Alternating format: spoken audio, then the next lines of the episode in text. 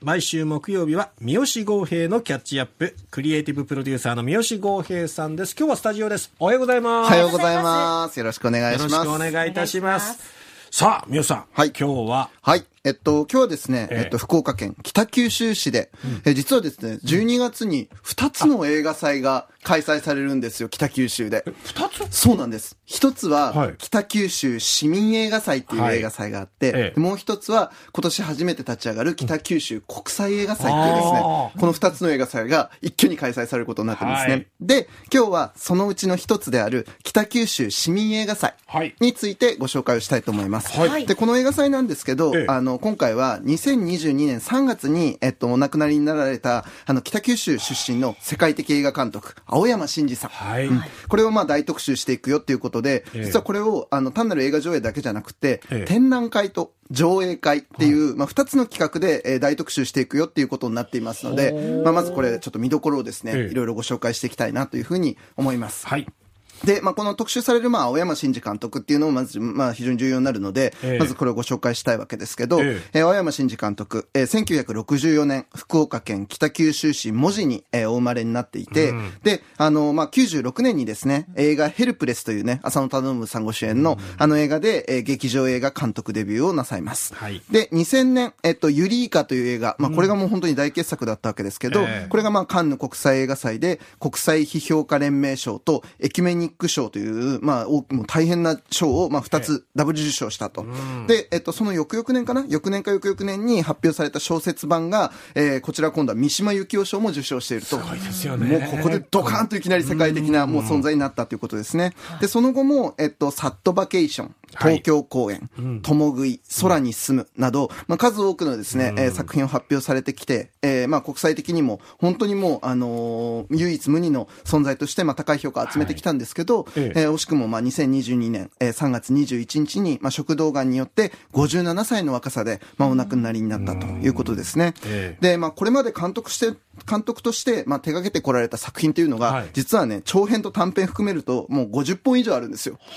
50本かな以上あるんですけど、映画の脚本とか、小説、批評、プロデュースなど、もう映画界で本当に多くの、足跡を残されただけでなくって、多摩美術大学とか、京都造形芸術大学で、後進の育成にもですね、非常に力を入れておられた、青山監督です。で、映画人としての領域を超えたところでも、音楽家とか、小説家とか、舞台演出家としても、多様な活動を展開されていたということで、もう本当にもう巨人だったわけですけど、その活動の中で、それこそユリイカで、宮崎あおいさんを、発掘されたりとか、共食いで、菅田将暉さん、そして、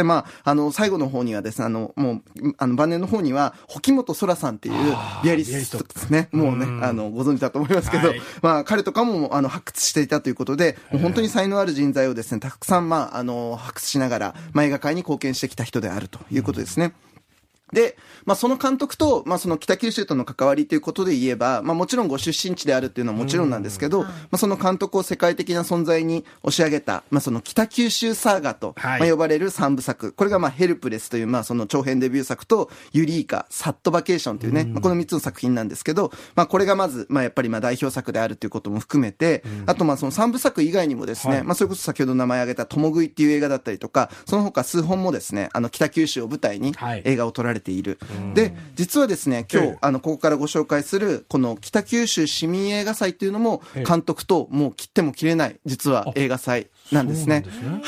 で、ここから北九州市民映画祭のことをご紹介するわけですけど、実はこの映画祭ですね、生前の青山真治監督の呼びかけによって始まった映画祭なんですよ。立ち上げ、その場なんですね。そうなんです。で、これ2010年に立ち上げられた映画祭なんですよね。で、監督ご自身が、この映画祭をどのような映画祭にしていくかとか、誰の映画を特集して、どなたをゲストにお迎えするかみたいな、いわゆるその企画コーディネーターみたいな、ポジションで、携わられながら、地元の映画団体である北九州シネマ研究会という、団体と一緒に、開催を続けてきたっていう映画祭だったんですね。で、これまで、5回、開催されていて、特にやっぱりその第1回目のですね、この北九州市民映画祭、1回目からもうとんでもない実は実績を持っていて、当時、そしてもう今となっては、もういよいよもう世界的な、屈指の映画監督として数えられる、韓国の、イ・チャンドンっていうですね、もう名将中の名将がいるんですけど、この監督をお迎えして青山真司監督と一緒にやるっていうですね、もう、今だったらカンヌとかのレベルの、もうあれです、プログラムですよ。みたいなことを2010年に一発目からやっているっていうですね、実はとんでもない映画祭だったっていう、そういうもんなんですよ。で、まあ、その後、まあ、5回やってきたっていうことだったんですけど、今回、なさられる、この第6回北九州市民映画祭っていうのが、まあ、青山監督ご逝去後、初めて開催される映画祭になるということですね。で、そんな青山真司監督を、特集する2つの企画っていうのが、今回準備されているっていうことになっていきます。なるほど。はい。で、この2つの企画なんですけど、まず1つ、青山監督の映画制作の、過程が、垣間見られる遺品だったりとか、作品資料をまとめてズドンと展示する展覧会があります。で、これが青山真司クロニクルズ展ということで、12月2日から17日まで。うん。あともう1つが、青山監督が手掛けてこられた作品群の中でも、特に上映機会の少ないめっちゃ貴重な作品群を中心にプログラミングした、上映会として、青山真司監督特集とかいうのがあるんですけど、この2つになっているということですね。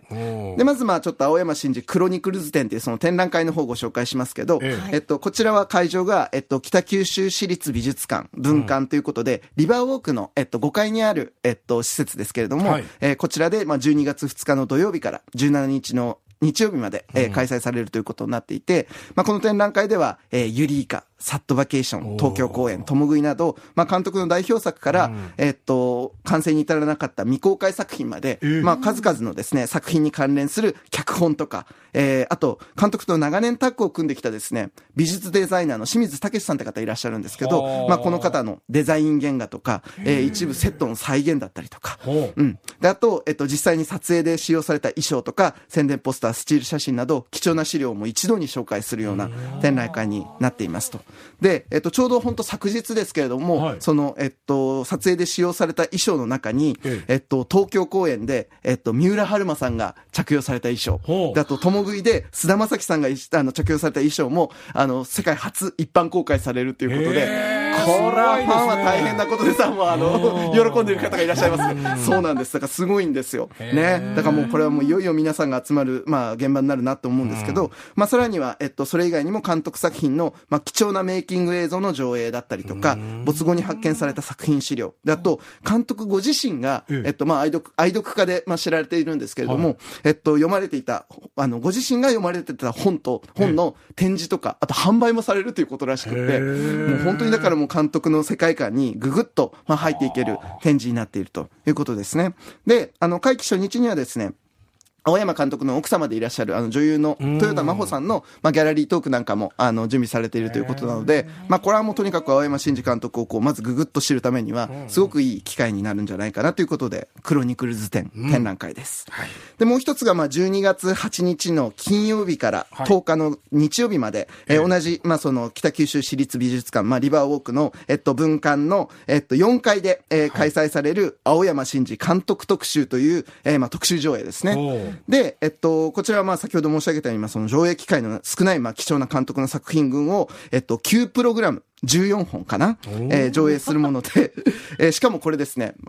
ポイントが、めちゃくちゃいい音で上映します。爆音映画祭ってあるじゃないですか。スタッフが、